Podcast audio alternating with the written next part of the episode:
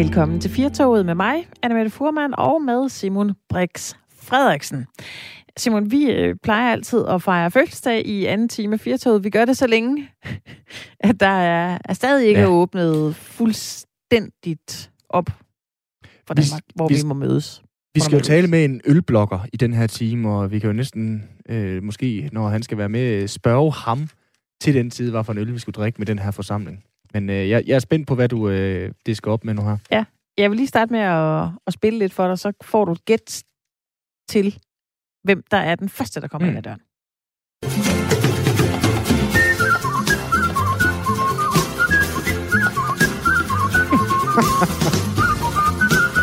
Hvem er det?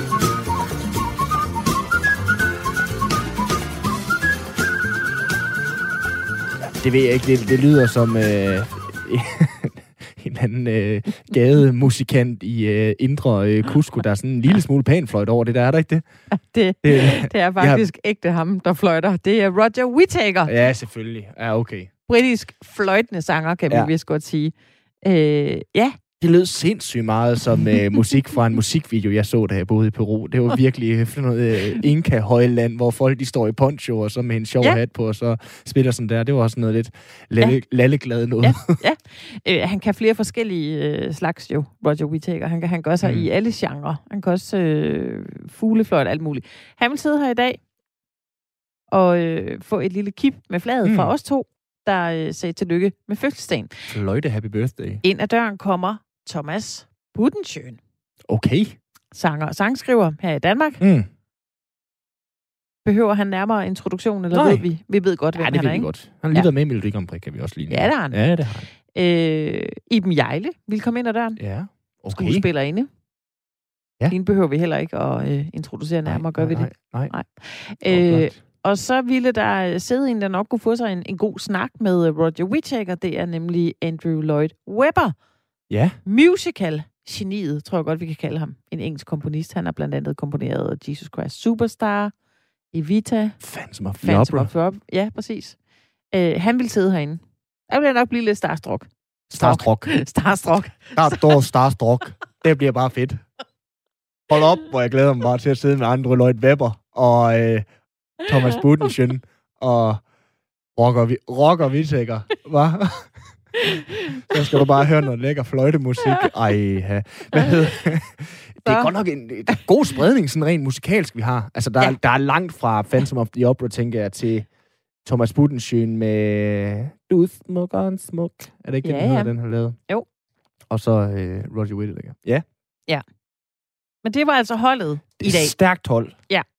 Så øh, nu øh, synes jeg, vi går videre til, øh, til dagens yeah. program her, så ikke jeg bliver mobbet mere. Vi skal tale med Anna Thysen lige om lidt, kommunikationsekspert, mm-hmm. fordi kommentarsporet Nationen på Ekstrabladet er blevet lukket. Ja, yeah.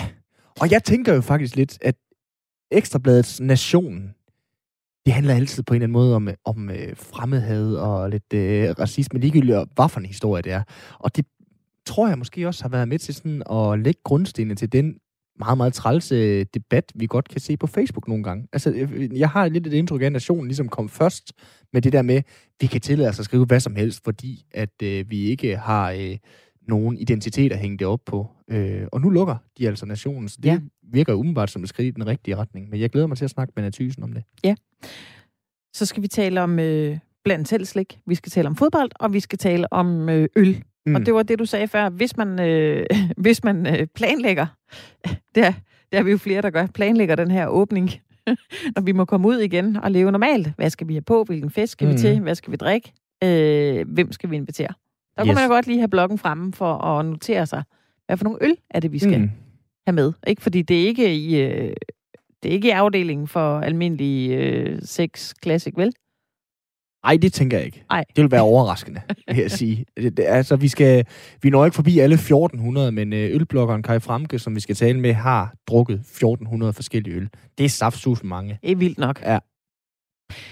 Det er det, der er på øh, tapetet i dag i øh, den sidste time af Firtoget. Jeg hedder Annemette Furman, og Simon Brix Frederiksen er her også. Og vi siger øh, velkommen. Og, og øh, nu kan jeg ikke snakke, Simon. Nej, det er fint. Det jeg, jeg ville have sagt det så fint. Og velkommen indenfor. Ja. Nu fik jeg det ødelagt. Du har bare ikke niveauet. Nej. Ekstrabladet har lukket kommentarsporet Nationen, fordi tonen var blevet for hård. I en, i en artikel til Ekstrabladet, der udtaler blandt andet Jenny Ræ fra øh, reality-programmet Forsidefruerne, det er fantastisk, det endelig sker. Næsten som da Berlinmuren faldt, Jamen, siger hun til Ekstrabladet. Episk sammenligning. Sanger Annette Heik, hun deler samme glæde. Hun siger til Ekstrabladet, det er da det mest sure sted, man kan befinde sig. Det er der, hvor folk, der burde have psykologhjælp, kaster op i tastaturet. Det er virkelig en god nyhed, at det lukker. Jeg kan huske en øh, dansk komiker, Carsten Eskelund, som vel også har været radiovært i en del år. Han, han øh, beskrev nationen nogenlunde sådan her, at øh, det er øh, mennesker, der øh, sviner hinanden til med ord, sådan som de tror, de staves. Den er også meget god. ja, og er det egentlig godt, at vi øh, censurerer det væk, og øh, finder folk så ikke bare nogle andre veje at komme af med deres sure opstød? Det skal vi tale med dig om. Anna Thysen, velkommen til programmet. Tak. Du er direktør i WeDo Communication, og så var du kommunikationsekspert, og så er du også en, der ofte selv modtager en sviner. Øh, er det godt, at nationen lukker? Ja, det synes jeg, det er... Jeg går ud fra, at det ikke var intentionen, øh, da man oprindeligt lavede øh, nationen, at det skulle ende sådan her. Men øh, bedre sent end aldrig, kan man sige. Jeg synes, det har været galt længe. Men øh, jeg forstår, at jeg tror, man sådan ligesom i starten, eller i hvert fald da man lavede det, mente, at det var godt og fornuftigt at have nogle ventiler, altså hvor folk, der mener noget, som måske ikke lige er kommet få, eller som, altså at alle har ret til en eller anden stemme, og det var, det var den, man kunne bruge derinde. Og det tror jeg er, ja, det er stukket lidt af, skulle man ikke sige det på en venlig måde, at mm. den der og det er jo netop, som du selv sagde, øh, anonymt, og det tror jeg også har haft en betydning for, hvorfor det stukket sådan af, fordi det var jo bare, man kunne bare fyre den af, uden at stå til regnskab for noget som helst. Men når man lukker nationen, altså finder folk så ikke bare andre kanaler at ytre sig på? Jo, men de finder måske ikke, altså de, de, de vil, der vil altid være øh, mulighed for, at man har mærkelige forer øh, på internettet, hvor man kan sidde og svine andre mennesker. Det tror jeg ikke holder op. Øh, men, men jeg synes, at den der, altså at sådan et stort medie skal lægge, lægge dagligstue til, at der mødes så mange mennesker, som ikke engang vil stå hvem, ved, hvem de er, som bare kan fyre den af, altså hvad skal man sige, uden konsekvens. Det synes jeg er et øh, fornuftigt signal. Øh, og det har været sådan, tror jeg, måske, altså man ligesom, det har også været sådan lidt, politisk ukorrekt at sige, at, at det, der foregik derinde, det kunne man ikke lide. Det var sådan som om, ja, ja, men du er nok rigtig smart, og, og du tror, du er klogere end dem derinde og sådan noget. Og det, det tror jeg også har betydet, at det har, man har holdt ved for længe. Det man har ligesom sagt, at det der skal også være, det er også rimeligt, at folk får lov. Altså, det er sådan, altså hvis Ekstrabladet lukker det, så lukker de ytringsfriheden. Det, det tror jeg virkelig ikke, de gør. Altså. Mm. Anna, du er selv en, der også ofte er i, øh, i skudlinjen, fordi du også lægger opslag på de sociale medier eller skriver artikler, som, øh, som byder op til debat. Og øh, jeg fandt lige en af de seneste, skal vi sige, øh, sviner, du har fået. Den lyder sådan her. Du har luftet din indebrændthed i overvis. Jeg finder efterhånden, jeg, øh, jeg finder dig efterhånden mere end anstrengende. Du havde et forhold til Kurt Thorsen eller hans marker, du havde sikkert en grund til at blive hængende. Det søde liv, måske. Han blev fængslet, og du blev mandehader. Altså, hvor går grænsen for, hvad du finder dig i? Jamen, den går da helt klart der. Men, øh, men det er jo svært. Og, altså, det her, det tror jeg også, det er heller ikke sådan en navngiven. Altså, man kan se, at hun arbejder i folkeskolen i Nørre Møberslev. Vel? Det er en eller anden crazy person, der bare altså, der bare er fuldstændig uhemmet, synes det, altså, synes det er simpelthen i jorden at skrive sådan til et andet menneske, fordi hun, eller han, det ved vi jo knap nok, ikke kan lide mig. Altså, det bliver jo perfidt, og det bliver ondt, og det bliver fuldstændig, hvad skal man sige, uden, uden mening. Vi diskuterer ikke en sag. Hun, eller han, har bare retten til at smile mig, fordi det har man bare. Er det misbrug af ytringsfriheden, det her, tror du? Eller tænker du? Mm, det ved jeg ikke. Det tror jeg, jeg ikke. Det har jeg ikke sådan nogen mm. holdning til, fordi så bliver det noget smagsdommeri. Du må sige ja. noget. Jeg siger bare, at jeg vil bare ikke finde mig i det. Altså, jeg gider ikke at... Og jeg outer dem, og jeg, jeg prøver at, øhm, at appellere til, at den der... Jeg, jeg synes, det er meget barnligt og umoden. Altså, den måde at kommunikere på. Jeg ved ikke, hvor det kommer fra. Altså, det, jeg ved godt, at vi, man kan sidde derhjemme i sin stue, eller eller øh, ved kaffebordet, eller hen på bodegaen og svine andre mennesker til. Men, men den der adgang til internettet, er der, er, er, er der altså ikke alle, der forvalter lige godt. Og vi bliver nødt til at appellere til, at folk skal tale ordentligt. Og hvor er vores... Altså, det er som om, vi er blevet sådan polariseret. Altså, man, man, man, man søger tilflugt hos nogen, der mener nøjagtigt det samme. Og så sviner man den anden part, uanset om det er blå og rød, gammel, ung, by, land, brun, hvid, øh, offentlig ansatte mod de private ansatte. Det bliver sådan en polariseret dæmmer også kultur, og det er virkelig stukket af med, på de sociale medier. Ja, det bliver sådan et ekokammer, som man også nogle ja, gange har klandret. Ja, og et ekokammer ved vi sådan fra forskning, at når folk kun skriver ud til dem, de, de ligesom, altså, altså de skriver til deres egne proselytter, så ved vi jo også, at hvis der er nogen, der blander sig derinde, så bliver de bare fuldstændig udraderet, og det er usundt. Og vi ved faktisk, at det fører til en eller anden form for ekstremisme. Altså det er ikke, altså man behøver at blive terrorist eller noget, men man bliver mere og mere ekstrem i sine holdninger, og man synes, at alle andre er nogle idioter, og man har retten til at gøre opmærksom på det. Det er sådan hønen og ægge spørgsmål, det der kommer nu, ja. Øh, Anna. Men, men, men tænker du, at, at nationen sådan tabet ind i den her udvikling generelt med, med ekstremisme, som, som du henviste til før? Eller, eller tror du, at nationen øh, skubbede på udviklingen, så den nu bare er eskaleret? Nej, jeg tror, jeg, jeg tror ikke, at nationen i sig selv skubbede på, men, men man må da sige, at når det foregik så længe, hvor, hvor de her anonyme typer bare kunne fyre den af, og de ligesom overtog hele debatten, og ingen andre... Altså, jeg har jo aldrig gået ind i det nærmest. Altså, jeg har ikke engang givet at gå derind. Hvad, hvad, hvad, hvad skulle det gøre godt for ind at se det der hul? Men, men, men når Ekstrabladet har tilladt det så længe, kan man sige, at de har været med til at lave, gøre det mere almindeligt at skrive derinde, at det var sådan okay, at der var det der ventil, eller hvad man kalder det. Så jeg tror ikke, de har været med til at skabe det, men, men det er helt fair, at, øh, at medier øh, lukker ned for det der anonyme shit der. Det synes jeg, og det, øh, det har vi jo ikke prøvet før, øh, fordi det ikke har været så stort et problem. Og nu synes jeg bare, at det, det, det, jeg kan ikke se, altså alle har en demokratisk stemme. Alle har ret til at ytre sig. Alle har lov til at have en mening. Men, men jeg synes seriøst ikke, at vi skal, give, øh, altså, vi skal simpelthen høre på det, øh, det der udskamning og tilsvinding. Og jeg bliver også bare nødt til at sige, at jeg kan godt se, at det er smart for politikere at køre deres... De kører altså også noget. Det kan godt være, at de taler pænt om. de kører et ekokammer øh, retorik på sociale medier, hvor, det kun, hvor de kun appellerer til dem, der er fuldstændig enige med dem. Og det synes jeg ikke er var noget godt for den demokratiske samtale. Og det er der mange politikere, der gør af alle farver. Altså kommentarsporet nationen, det var jo i, i sin tid tænkt som en invitation til, til åben debat. Ja. Øh, man kan så være anonym. Altså, tror du, den øh, kunne have gavn af at genopstå, hvis man nu fjernede muligheden for at være anonym? Ja, det tror jeg, det er. Det lød der også på, i går var Ekstrabladets øh, folk ude og sige noget om, at de finder på noget nyt. Øh, så det, det tror jeg, det er. Altså, vi, den demokratiske samtale kan vi ikke føre tilbage til Højlunds forsamlingshus og øh, skrive et læserbrev i politikken, hvor 27 redaktører ser på det. Glem det, altså tiden er skrevet fra det, men vi kan, vi kan appellere til, at de her mennesker, den måde, de kommunikerer på, at det simpelthen ikke er i orden. Og så slette noget mere. Så simpelthen lad være med at, at lytte til dem, og, og, og, og så kan vi selvfølgelig risikere, at de... Altså, jeg, jeg tror ikke, vi risikerer noget ved det. De skal nok finde sammen alligevel.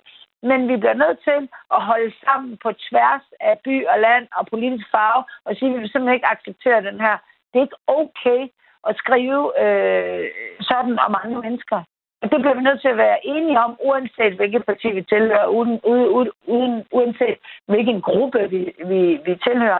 Vi bliver simpelthen nødt til at være mere, undskyld, jeg siger, dannet, og det handler ikke om universitetsuddannelse, men mere dannet at sige, sådan kan man ikke skrive. Jeg, jeg, jeg synes, jeg ser nogle af de unge, for eksempel i MeToo-debatten, der bare siger, hvad fanden har I gang i, boomer? Altså, hvordan er det da, I taler, ikke? Så man kunne da gå håbe, at nogle af de unge i hvert fald måske har mere interesse i, altså, at det der øh, fri adgang til tastatur, det er, altså, jeg har jo, jeg har jo, øh, altså, sådan en pensioneret overbibliotekar fra Haderslev, jeg ved ikke, hvad det var for en kommune, jeg ikke Haderslev, der skriver til mig, at jeg simpelthen øh, altså ikke skulle have lov til at sige noget på nogle medier, fordi jeg er grim, og jeg er dum at høre på, og sådan noget, og jeg bare siger, what?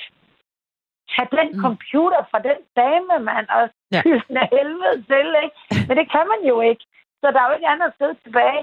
Hvad, hvad foregår der her? Har du læst, hvad du selv skriver? Mm. Ikke? Der er jo flere kendte, der har været øh, ude og tale om det her med, at de synes, at tonen er blevet for hård. De får for mange øh, sviner, også fra helt almindelige mennesker. Altså, er, er dem, der så modtager sviner, altså burde de nogle gange lægge nogle flere øh, eksempler ud på, øh, på de her beskeder, de får, som er ondskabsfulde, altså med navns nævnelse, sådan, så man kan se, hvem det er, der skriver. Altså, er dem, der modtager ja, de her sviner, lidt for flinke måske? Ja, det synes jeg bare. Jeg gør det jo. Jeg melder jo selvfølgelig også til politiet, hvis det er. Altså, sådan en, du er en feltmadras, øh, vi ved, hvor du bor, øh, du kan finde dig selv i en ligepose. Altså, sådan noget sender altså videre til politiet. Det kan da godt være, at der er en eller anden, der har siddet med en øl og sagt, wow, det var bare for lige, lige at jeg var uenig med en. Det må jo altså lige have politiet til at kigge på. Det gider jeg simpelthen ikke at finde mig i.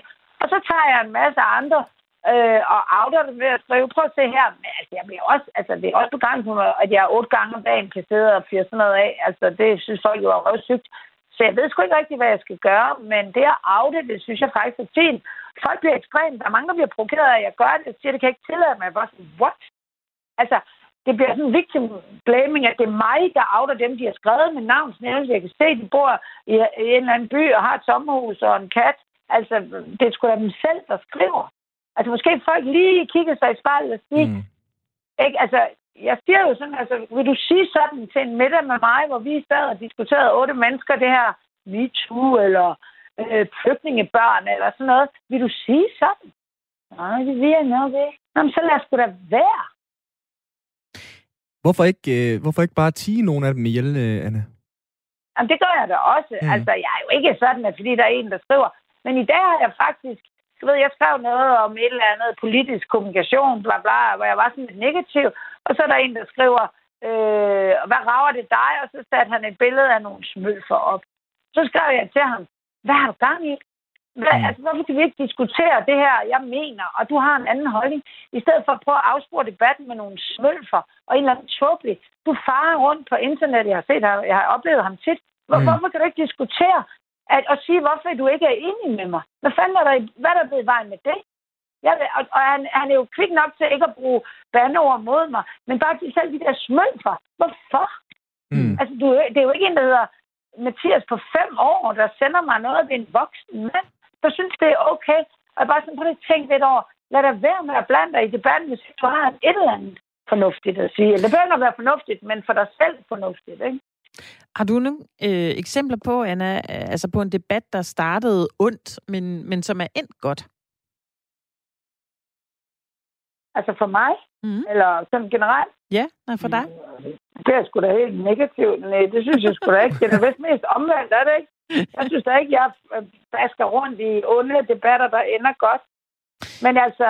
Nej, men nogle af dem, der har skrevet en ond besked til dig, altså om, om der er nogle Nå, af ja. dem, som er Nå. endt godt, trods alt, som ja, okay, ikke jeg sådan burde er... jo kunne huske, jeg burde kunne huske de to, der sikkert har gjort det. Nej, altså, nej, der, der, der, der, der er nogle gange, hvor jeg, altså, jeg, jeg har da selv i dag måtte øh, ud og skrive, øh, altså, hvor jeg var, altså, der var en, der havde skrevet, at det er, fordi man kan åbenbart holde gudstjenester udenfor for 50 mennesker, hvor jeg skrev en kommentar til en af mine venner, der også var lidt ironisk med det. Og så skrev jeg sådan noget med, der er der bare ventet på. Jeg bare sidder og ventet på at komme til gudstjeneste med 50 udenfor. Og der var der en, der skrev, om, om jeg ikke var lidt hård i filten der, ikke?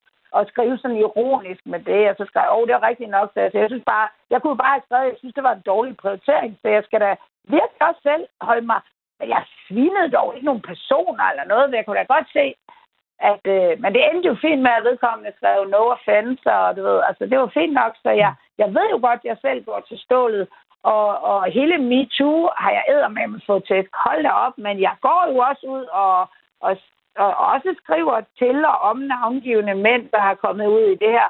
Men jeg prøver altid, det er sådan en god regel, at lade være med at sparke nedad, hvis I kan følge mig. Ja.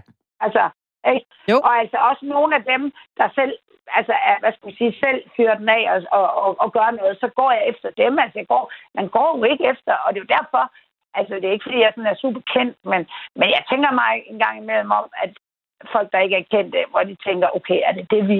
Altså, de, de holder bare deres mund, ikke? Fordi ja. de gider slet ikke. Og, altså, og de siger, jeg forstår slet ikke, hvordan du kan holde ud. Og jeg bare, ja, ja, men det er ligeglad. Jeg er jo dreven og sådan noget. Hvad nu, hvis man ikke er det? Ikke? Jo. Tak, fordi vi måtte uh, tale med dig, Anna Thysen, ja, fordi du var med her i programmet. Ha, ha' en god dag. Tak lige meget. Hej. Anna Thyssen, der er direktør i WeDo Communication og også kommunikationsekspert. Ja, og til altså at snakke om Ekstrabladets Nation, som nu er blevet lagt i graven. Ja. Har og du jeg... nogensinde fået en sviner? Ja, det har jeg det. Ah. Det har jeg det. Ja. For noget, ja, du har sagt? Ja, for noget, jeg har sagt, for noget, jeg har skrevet og så videre der. Jeg blev en gang, det tog jeg næsten som en kompliment, øh, kaldt øh, betonsocialist, fordi Nå. at jeg arbejdede for øh, DR, havde lavet en artikel, som var kritisk over for øh, Venstre, tror jeg det var, i Vesthimmerlands Kommune, jeg hvor jeg så fik en, øh, en øh, lille omgang øh, fanpost, hvor jeg simpelthen blev kaldt øh, for øh, betonsocialist, fordi at jeg havde vinklet totalt forkert og kritisk på øh, den øh, siddende blå borgmester. Aha. Det, det, var, det, det, ja. var, det var første gang. Det står meget klart ja. og, øh, og tydeligt for mig. Ellers så er jeg sådan gået nogenlunde fri for den slags sviner, som vi lige hørte Anna få. Men vi kan da godt sige, rest in peace, det får nationen da om muligt brug for, fordi der har med været gang i den. Ja.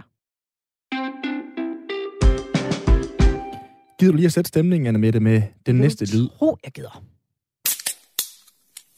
Uh,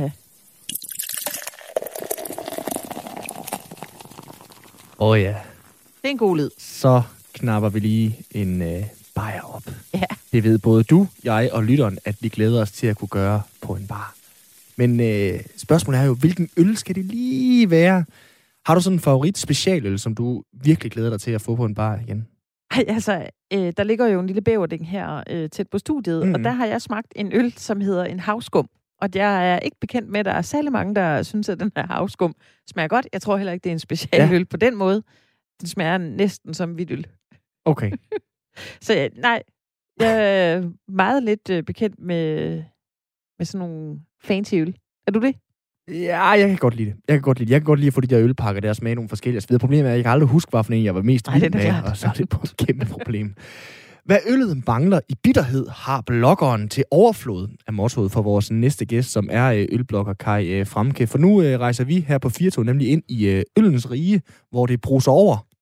Ikke det, Ja, ja, det gør jeg. Ja, det, det er mandag. Ja, ja, med associationer og øh, lignelser fra alt fra et telt på øh, Roskilde til en metallisk knytnæve. Velkommen til programmet, Kai Fremke. Jo, tak for det. Ølblogger siden 2010 og kendt med i religionssociologi. Hvad er din bedste øloplevelse, Kai? Kan du huske det?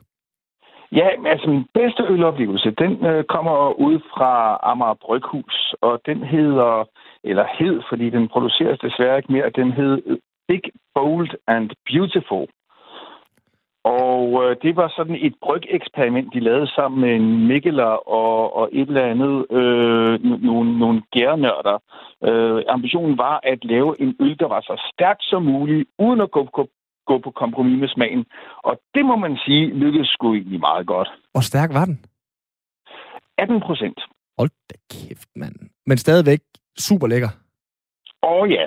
Åh oh, ja, altså det var, det var sådan portvin, øh, en, en rigtig, rigtig fed og fyldig portvin. Øh, sådan med, med noget, øh, med noget øh, nebengeschmack af, af øh, tørrede finer, og sådan rigtig dejlig sød og rigtig ordentlig fyldig. Det lyder altså fuldstændig lige som en, øh, som en øl til mig. Det må jeg sige. Kan man få den mere? Altså var det bare sådan en one-timer, eller? Jamen, det var sådan en one-off. Den tog også otte år at brygge, eller noget i den retning. Okay. Øhm, og øh, blev så released i, i det her lille... Øhm, øh, i det her lille batch, som de havde produceret af den. Øh, jeg ved ikke, om den kan... Altså, hvis man skulle... Øh, bryggeriet selv, de ligger ikke inde med flere. Det har de ikke mm. gjort i, i flere år, hvad jeg ved af i hvert fald. Øh, så man skal jo finde den måske i en ølbutik være heldig og, og snuble over den. Men så vil man også komme til at betale for den. Fordi da den blev solgt fra bryggeriet, der kostede den 250 kroner for en halv liter. Okay. Sådan. Og den er næppe blevet billigere med, med, med tiden. Big, Bold and Beautiful. Det var den bedste øloplevelse. Hvad med den øh, værste? Jamen, det er meget skægt, fordi øh, den har I jo lige nævnt for et øh, ganske kort øjeblik siden. Nej, er det havskum? Øh, det er simpelthen afskum, som jeg, øh, jeg foretrækker at kalde den. Og øhm, jeg synes jo ikke rigtigt, man kan kalde den en specialøl. Det er nu ikke, fordi jeg ikke kan lide den. Øhm, men det er mere, fordi det er, jo, det er jo faktisk en meget gammel øl. Den har mm. været på markedet, jeg tror, siden 1959 eller sådan noget lignende. Øh, jeg synes jo, det var lidt, lidt, lidt strengt at sammenligne den med hvidøl, fordi jeg synes overhovedet ikke, den smager af hvidøl. Øh, men men det, det, var, det er godt nok en fejl oplevelse. Øh, og øh, det, det, jeg ikke kan lide ved den, er den her underlige... Øh, den, den smager sådan lidt ligesom det her lime, man hælder i drinks. Ej, det og hvis man drikker så det godt. rent, hvis man drikker det rent, så, så, så har det sådan cirka den smag af øl. Ja, og se, det er jo det smukke ved, at øh, vi er været uenige om, hvad for en øl man, øh, man kan lide, og hvad man ikke kan lide. Altså, hvis man er uenig om øl, så betyder det, at, øh, at der er mere af den her havskum til dig, og, og mindre til mig, og det er en win-win. Den øh, vil jeg, siger jeg gerne, at der er meget mindre af til mig i hvert fald. Kai, vi kan lige tage de lidt øh, tørre tal. Vi har, du øh, har som sagt været øh, ølblogger siden 2010. Du er øh, 45 år gammel og har været igennem over 1400 øl. Hvad driver egentlig dig? Jeg tror altså kun, det er 1200 øl, men, øh, Ej. men, men fair nok. Jamen altså, det, det er jo det er kærlighed. Det er kærlighed et, kærlighed til øl, og det, øh, det, det, det kommer nok næppe som den store overraskelse. Men det er også kærlighed til at skrive. Øh, kærlighed til at skrive, øh, bruge ordet, øh, finde på, eller ikke finde på ord, men øh, finde et, et, et bredt ordforråd og, og bruge det aktivt øh, på at give andre mennesker en god læseoplevelse. Og, og, og hvad kunne det for eksempel være eksempler øh, på for nogle øh, floromsvundne vendinger, du har smidt på en øl? Ja, men altså, nu har jeg jo... Så skal jeg jo lige se og, og se, hvad jeg har... Øh, hvad kan vi se? Ved du hvad, lad mig, lad mig lige finde, finde en her. Skal vi se. Øh, de, de, så kigger jeg lige under de dårlige anmeldelser. Det er der, jeg plejer at give den mest gas. Ja, det var, Altså, skal vi tage for... det var det, vi citerede kan- også i starten, der, hvad øllet mangler i bitterhed, har bloggeren til overflod. Så det der med, at, at, at de sure anmeldelser, det er de sjoveste. Ja, det, det, det var der nok være en tendens til, ja. Lad mig sige se en, en gang her. Øhm,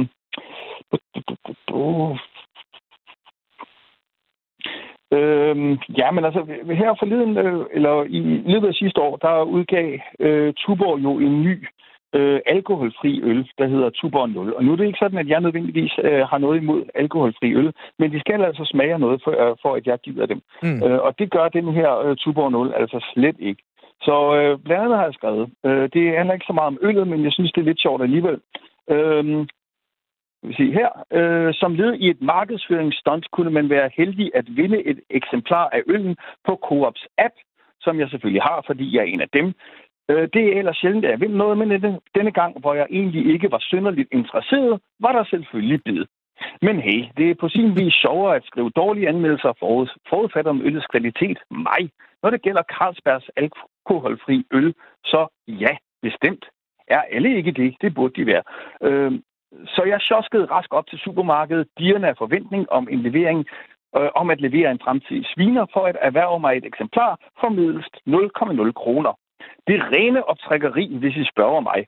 For det kan man godt være, at brygget ligner øl kornguld med kredvidt skum, øh, skum der i glasset. Men se, hvor hurtigt skummet skynder sig at falde, som om det ville skamme sig ved bare at lade som om, at øllet i det allermindste bare havde noget visuelt at byde på. Men nej, Duften er ikke meget bedre bevendt. En udefinerbar syrlighed blander sig med stænk af noget, der måske var humle engang. Nu er det druknet i lige dele vand og syntetiske tilsætningsstoffer, der skal få den udefinerbare vandblanding til at tage sig ud som noget, det ikke er, nemlig øl, for så at fejle på det yngværdigste. Det er jo næsten smukt, det der, Kai, du læser op. Jeg, jeg prøver, er du en prøver så meget, jeg kan. Øh, jamen, jeg, jeg, ser mig egentlig, jeg ser mig egentlig lidt mere som, som ølanmeldernes Thomas Treve. Okay. Okay. Jeg Så, ser mig øh, ikke så meget som poet, men, øh, men, men, men, men gerne for min skyld da. Hvis vi så lige tager, tager den øh, kasket på, så har jeg lyst til at spørge dig, fordi øh, jeg var på Bornholm i sommer. Øh, jeg boede tæt på en, øh, en bar, en øh, Mikkeler bar, øh, og skulle smage de her Mikkeler øl. Og øh, nu øh, fik jeg selvfølgelig afsløret mig selv, at jeg godt kunne lide havskum. Jeg kan faktisk godt lide en masse andet. Også øh, øh, fine øl. Nu, nu fik du sagt en havskum, det var ikke sådan verdens fineste øl, kunne jeg høre. Øh, men øh, Mikkel, det har jo fået, øh, altså, det er sådan rigtig trendy øl og kan drikke den. Og jeg synes, det hele smagte utrolig surt. Hvorfor er folk blevet så vilde med det? Med surøl. Øh, jeg ved, Mikkel har lavet rigtig mange forskellige ting, så vil du, også, du vil også kunne finde andet end surøl. Øh, altså surøl er en, er en trend i øjeblikket, og øh, altså, hvorfor den så lige kommer frem nu, det Øh, jamen, det har, jeg, jeg tror, det, det er lidt en, en naturlig progression. Hele ølrevolutionen er egentlig en naturlig progression af en masse, som øh, faktisk fandtes i forvejen. I virkeligheden er det ikke så meget øh, egentlig nyt, der er kommet, kommet frem. Man har i virkeligheden bare fundet nogle øltyper, som fandtes i forvejen, fundet dem, der var rigtig gode, og ligesom øh, gjort dem Jamen altså, øh, på, på den bedste måde, man kan forestille sig mainstream, på, på det ud til folket.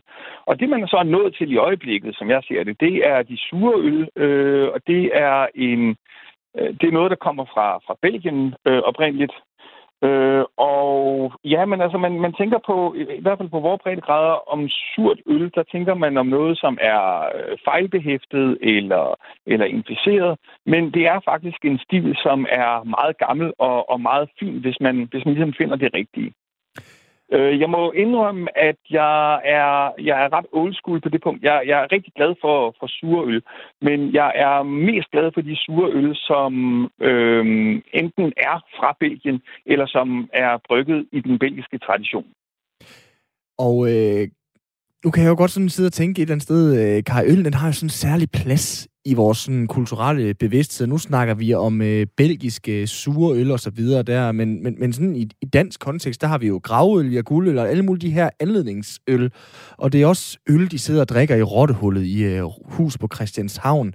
Altså, går det folkelige ikke lidt af det her med øl, når der er så mange forskellige?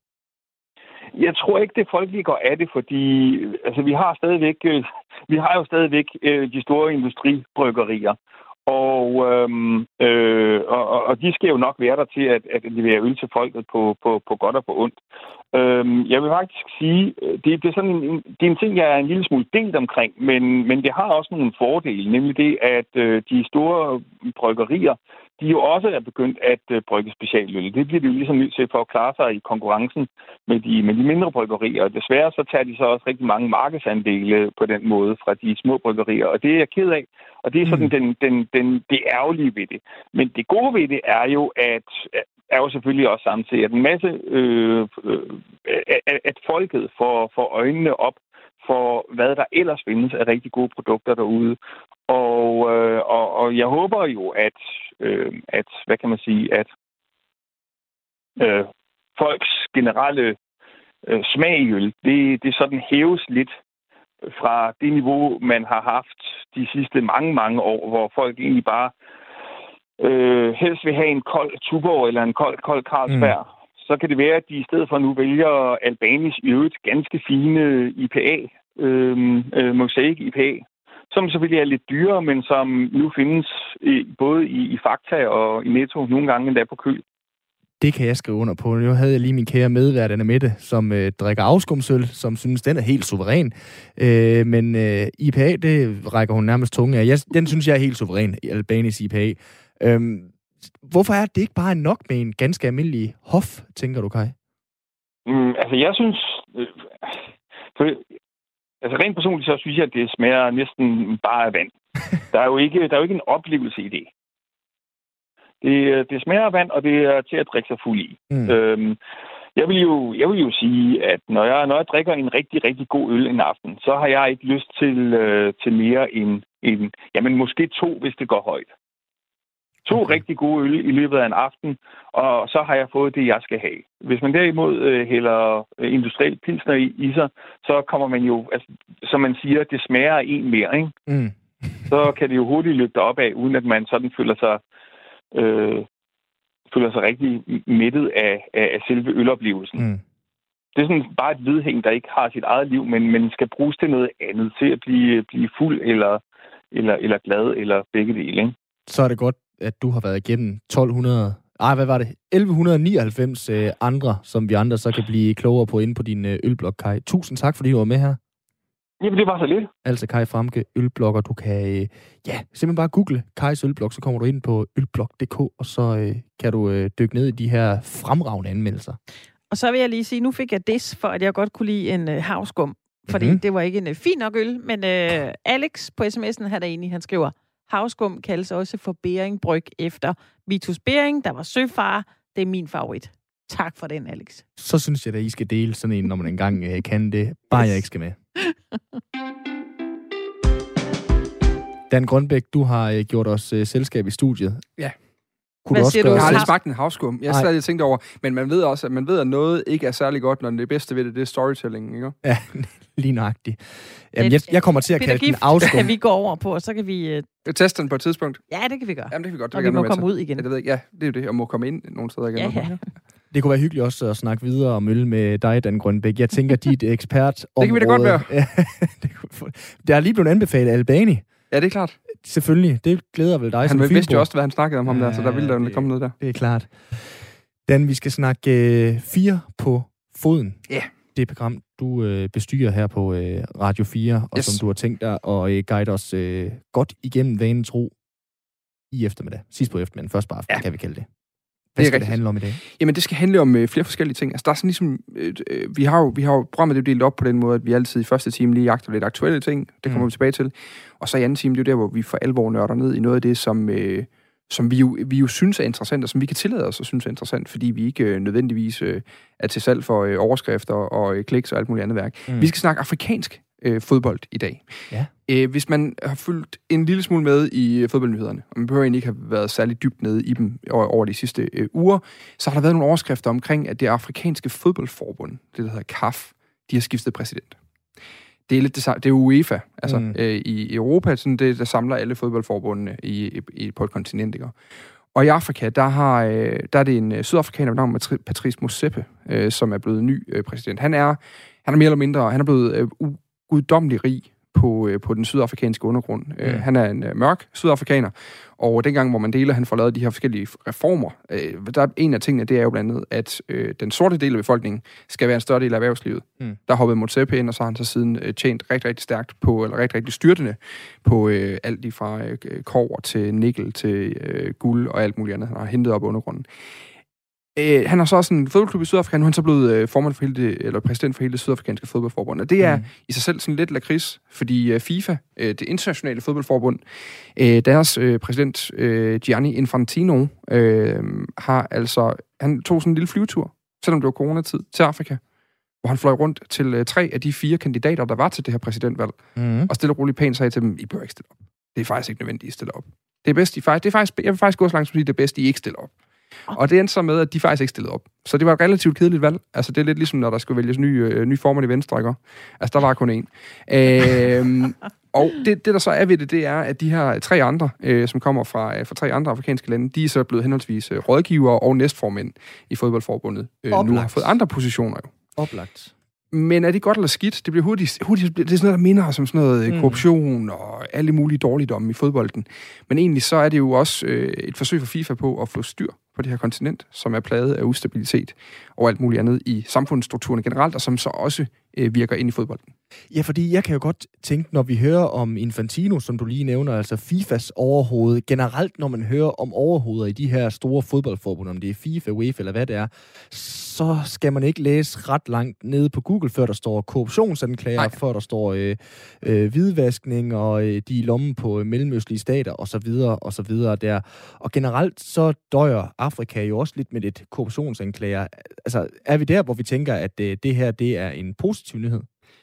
Øhm, det, det må tiden vise. Han har store drømme og store idéer, ham her Patrice Motsepe, for hvordan man skal udvikle afrikansk fodbold. Altså, vi har jo set flere gange, også når der kommer afrikanske fodboldspillere til Europa, europæiske klubber, hvor man kan jo se, at de har jo nogle fysiske forudsætninger, Mm. som er øh, rigt, relativt, øh, relativt voldsomme i forhold til mange af, af, af de europæiske fodboldspillere. Men alligevel, hvorfor er det så ikke, vi ser øh, Kamerun, Nigeria, Senegal, Sydafrika, de her lande brage igennem til verdensmesterskaberne? Jamen det, det er der jo, der er jo et eller andet ting der, der gør, og det handler nok mest om strukturen og Mm. etablissementet i fodboldstrukturen rundt omkring i Afrika. Det interessante er jo så også, hvor skal vi bevæge os hen, og hvordan øh, når vi til det mål? Det skal jeg da diskutere i time 2. Altså, øh, hvem, er, hvem er det næste store øh, afrikanske landshold, vi kommer til at følge til en øh, VM-slutning? Nu ved jeg så ikke, om det der Katar-værk, det kommer til at ske mm. øh, efter de seneste uger. Men, men, men i 2022, hvad er det for et afrikansk landshold? Vi skal alle sammen skal sidde og henrykke sig af til verdensmesterskaberne der og hvad er det egentlig, Afrika skal gøre for at komme tilbage? Og kan, kan, kan afrikansk fodbold sådan rigtig blomstre, uden at man får styr på resten af samfundet også? Fordi det er jo ikke kun fodbolden, der er ramt af korruption og ustabilitet og alt muligt andet. Den... Hvad, hvad, hvad er os? Hvad, hvad tror du?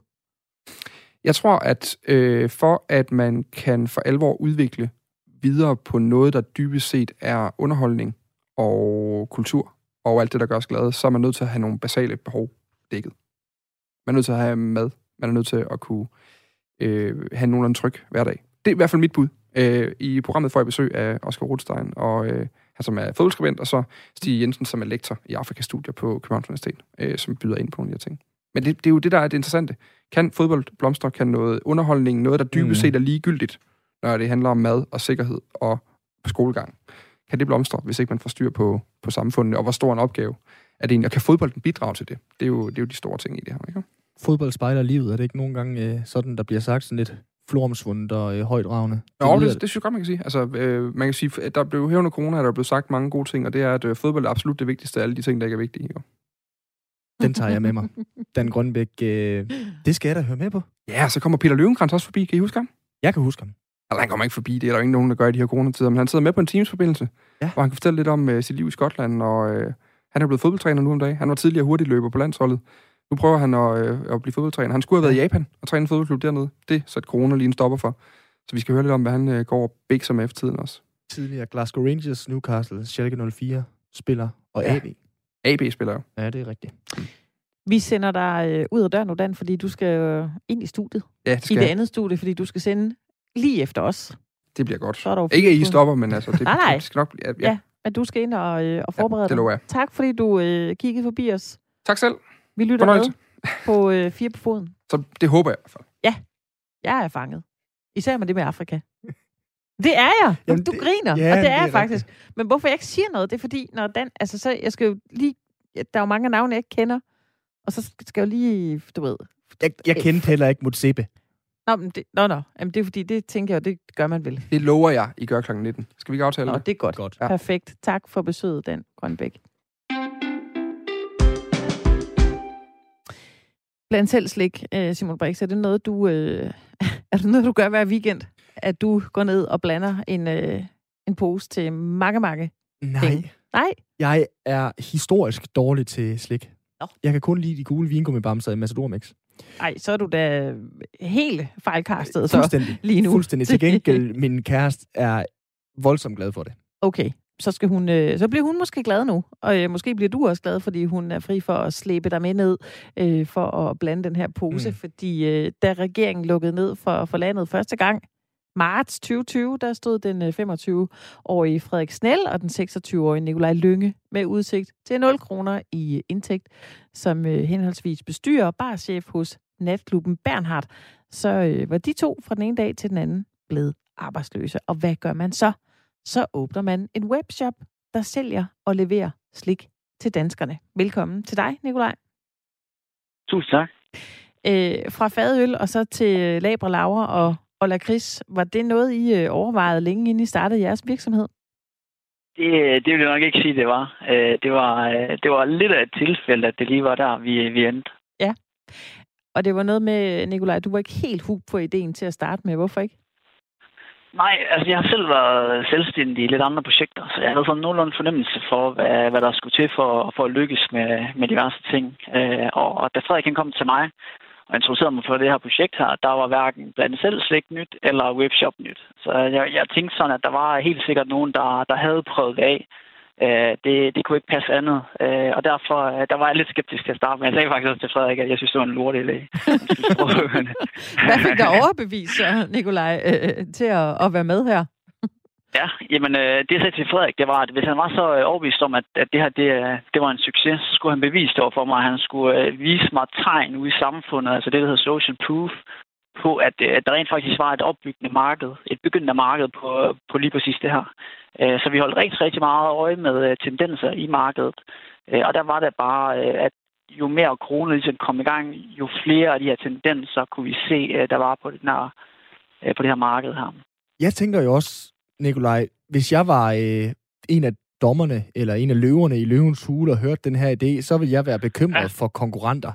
Hvad vil du så svare, hvis du er inde og lave et pitch?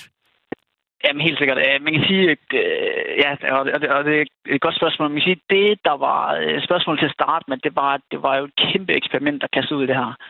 Øh, så en ting var, at vi skulle først lige have fundet ud af, om det her marked, som vi har spottet, om det rent faktisk var der. Mm. Det fandt vi så ud af efter nogle måneder. Og så tror jeg mere, at øh, bekymringen omkring konkurrenter og alt det her, den forsvandt lidt. Øh, det handlede mere om at komme tæt på det koncept, man troede på. Øh, altså det her med at kunne levere blandt selv slik direkte til døren og gerne lynhurtigt. Øh, og så fokus har lagt mere på at komme i mål med konceptet, end det har været på, at, at der var andre konkurrenter, der, der, der kunne det samme. Øh, fordi man kan på mange måder skille sig rigtig, rigtig meget ud. Nikolaj, i skulle starte jo selvfølgelig med et, et sortiment, men, men hvor lille et sortiment startede I med? Altså var det øh, baglokalet, var det nede i en kælder, var det hjemme på værelset hos mor og far? Altså hvor, øh, hvor stort et brød slog I op til at starte med? Det var, det var diverse øh, konfirmationspenge, der blev, der blev samlet sammen, og så gik vi ellers ud og investerede i en kasse hver på, jeg tror det var 240 produkter. Og øh, så var vi så heldige, at uh, Frederiks gamle værelse på 8 kvadratmeter, det, det kunne vi få lov til at låne i, i, en, i en vis periode af, af PSNL. Uh, øh, så, uh, så det gjorde vi. Uh, vi uh, stillede simpelthen slikhylder op og ned af væggene inde på det her lille værelse her. Og så med et bord og en vægt i midten, og så var vi ellers i gang. Så fik vi sat en uh, hjemmeside op af vores udvikler, Peter Rytter, som vi også har med i projektet. Uh, og så, uh, ja, så startede vi faktisk bare ud fra det. Øh, og så fik vi, øh, så havde vi lager ude i øh, Snelles, Frederiks fars garage. Jeg går lige på lager. Så det var, ja, ja, ja. Øh, og jeg var rigtig, rigtig træt af, at vi brugte hans plads, kan jeg fortælle Nicolai, hvor hurtigt gik det så med at, at sælge i det omfang, som I gør nu, hvor I jo godt kan omsætte for hele 100.000 kroner om dagen?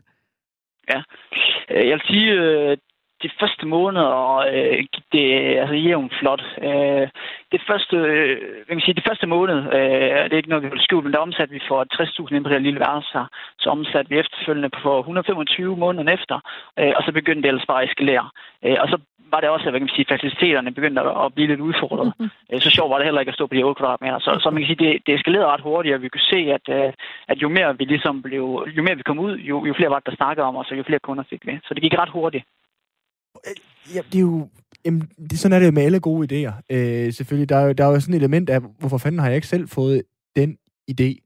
Og så samtidig ja. er, er der jo eksekveringer, der er hårdt arbejde, kan jeg jo høre det hele, øh, Nicolaj. Altså, hvad, hvad tænkte du selv undervejs, dengang I sådan kom i gang med det? Altså, jeg er med på, at du sagde, at det er en lort idé til, uh, til din kompagnon til at starte, men sådan undervejs, ja. hvordan kunne du mærke, at det her, det, her har vi egentlig fat i noget? Det, det kunne vi i og med, at vi kunne mærke folks begejstring. At vi kunne mærke, at der var rigtig mange, vi fik rigtig meget ros for konceptet, også selvom i så det starter, der, der, der er sindssygt mange børnesygdomme, og der er mange fejl. Man laver bare mange fejl, og man lærer rigtig meget i altså det første halvår, det første år. Øh, vi lærer stadig en masse nu her. Men vi kunne bare se, at der var, der var rigtig god respons på konceptet. Øh, og så følte vi, at vi kunne gøre konceptet endnu bedre, end det, end det var på daværende tidspunkt. Så vi følte, at der var mange muligheder for at udvikle det endnu bedre. Øh, så, så jeg tror, det var den der respons, vi fik fra kunderne, der ligesom gjorde, at vi virkelig, okay, folk de Hvad? faktisk lide det her. Hvad var det for en respons? Altså, man bestiller en pose slik, man får en pose slik, hvad? øh, ja, øh, man kan sige bekvemmeligheden i det. Øh, du kan sidde hjemme i sofaen øh, og bestille det hele online og få det leveret øh, dagen efter i, mange, i, i rigtig mange tilfælde. Og også som vi er nået der til i dag, hvor vi rent faktisk kan levere på dagen øh, i diverse storbyer. Øh, så, så det er simpelthen bekvemmeligheden i det, øh, der, var, der var det fede for mig nu har jeg en øh, dejlig chance for at hænge min kæreste ud endnu en gang i, øh, i radioen, fordi sådan noget med slik, det er jo sådan en craving, der kommer sådan her, nu skal jeg have noget slik, nu skal jeg ned og blande selv slik. Der, altså, I siger, I leverer dagen efter, nogle gange på dagen. Er, er det ikke et problem? Øh, man kan sige sådan, at jeg havde akkurat samme tanke, som du havde, øh, okay. specielt for at komme med det. At når jeg, at når jeg har brug for slik, så, så er jeg impulskyver, og jeg skal have det nu og her, og, jeg, mm. og så kører jeg ud og henter det. Øh, men uden at vide for meget om dig, så, så lyder det ikke til, at du har øh, to-tre børn, der ser Disney Show hver fredag. Øh, og det er der rigtig, rigtig mange mødre, der, der, der har derude, øh, mm. som ved, at hver fredag, der, der ser vi film og hygger. Øh, og så gør det ikke noget, øh, at man lige forbereder lidt øh, et par dage inden. Øh, så, så det var vores primære målgruppe til at starte med. Øh, det var de her kvinder her, øh, som godt vidste, at hver fredag, der skal vi hygge, så vi kan lige så godt allerede nu begynde at bestille det. De her kvinder her, hvad med fædrene? Ja, øh, og- Nikolaj, og hvad det- med dem? Ja, og det er sjovt, at øh, altså en ting er, at vi sender ud i, i lyserøde pakker oftest, øh, så jeg vil sige, der rammer måske ikke mændene så meget, men, øh, øh, men, men, men, men vi, vi, øh, vi, vi kan bare se, man får en masse data ind, når man får sådan, øh, når man ser sådan en webshop op, så vi kunne Ja. lynhurtigt se, hvem, hvem der var vores Det målgruppe. er simpelthen det er der altså bare, bare, sidder øh, der og bestiller og planlægger. Det er altså kvinderne, der, der craver det her slik øh, helt vildt, øh, i hvert fald ud fra de tal, vi får. Øh, Men vi prøver også at se, hvordan man kan komme ind og få fat i flere mænd, men jeg har heller aldrig selv eller, ved, den kæmpe, altså en kæmpe stor fan af blandt selv slik. Øh, Jeg synes, det er fint nok for en gang, imellem, men det har aldrig været noget, hvor jeg tænkte, yes, nu skal du have det. Og Mm. det tror jeg, uden at genere nogen, at der er måske er lidt øh, anderledes ved, ved kvinderne. Det lyder alligevel interessant. Øh, I leverer til hele landet jo, Nikolaj. Altså, kan du lige her på falderæbet sige, hvilken landsdel øh, køber mest slik? Ja. Øhm, det, det, det er lidt svært at sige, tror jeg, øh, fordi det er, det, er, det er virkelig hele Danmark. Altså, hvorhen i landet spiser man mest slik? Øh, altså, selvfølgelig øh, rammer man nok mest storbyerne i og med, at øh, vi, vi ligger på en lidt højere pris end, end for eksempel Superbrusen i Stor. Mm. Mm. Øh, så, så, så man er nok lidt mere tilbøjelig til at betale det ekstra i storbyerne, end man er hvad man sige, i udkanterne af Danmark. Held og lykke med jeres øh, succesfulde butik. Vi skal jo lige nævne, den hedder laberlaven.dk, og det er altså der, man kan bestille sit øh, fredagslik over nettet. Nikolaj Lynge, tak fordi du var med her i programmet. Selv tak, og tak fordi jeg måtte. Hej. Nå, kvinderne, så. Det er jo øh, fantastisk. mødrene lige frem til, øh, det, var, det var dem, de gik efter. Det er jo øh, antropologi, det han øh, har sat gang i den Det gode... øh, tror jeg, for jer, der har lyst til at lave om på. Det er jo kvinder, der så der, hvad, de Det- planlægger så menuen hele ugen. Skal de også stå for at købe fredagslik ind? Men du, også, du kender det for dig selv. Du er god til at være praktisk, ikke? Og så tænker du, jeg ved, jeg har ungerne på øh, fredag, der kommer øh, Disney-show, der kommer X-Factor. Hvis jeg skal holde dem nogenlunde okkuperet, de to timer, to og en halv time, det var, så skal jeg styre på fredagsdækket. Jeg skal bare have en wifi-kode. Ja, ja, ja. Det er det næste projekt. Ja, præcis. ligger der en wifi-kode i bunden der. Nikolaj Lynge Ja. talte vi altså med iværksætter og medstifter af laberlaven.dk. Jamen, Også antropolog, tænker jeg, fordi han kan da virkelig fortælle noget om os øh, mennesker, forskellen på øh, mænd og kvinder. Ja, jeg ville have spurgt ham, hvad det er, folk de øh, køber mest af. Om det er vingummi, eller kris, eller skum, eller hvad det er. Mm. Men øh, i hvert fald var det en god idé, og nogle gange her i 80 år, så fortæller vi jo altså også de her gode corona-historier. Fordi Yes. den her øh, butik, den var nok ikke opstået, hvis ikke de var blevet Nej. arbejdsløse tilbage i maj 2020. Mød lærer nøgen kvinde at spinde. Det er det. Og øh, firetoget er ved at være slut for i dag. Anne Mette Furman og Simon Brix Frederiksen øh, er ved at takke af for i dag, men vi er selvfølgelig tilbage igen i morgen. Klokken 15.00 dut, der står vi her igen. Og så venter vi faktisk lige fem minutter, fordi der også skal være nyheder. Men det er kun krakilerne i mig, der siger det. Ja, ja. Det er da rigtigt nok. Ja, ja. 15.01, eller 15.05 er vi tilbage i morgen. Er det, øh, er det en OK en at gå ud på, Simon Brix? Jamen- kan du leve med det? Jamen, ja, det er bare så folk, de ikke sidder og tænker, hvor er Anna Mette? Jeg ved, der er mange, der venter på dig. Ja. Men de skal var- vente 22 timer. Mm, det var meget, meget sødt sagt. Jeg tror bare, at vi giver bolden videre til øh, specialklassen, der leverer satire. Du lytter til Specialklassen.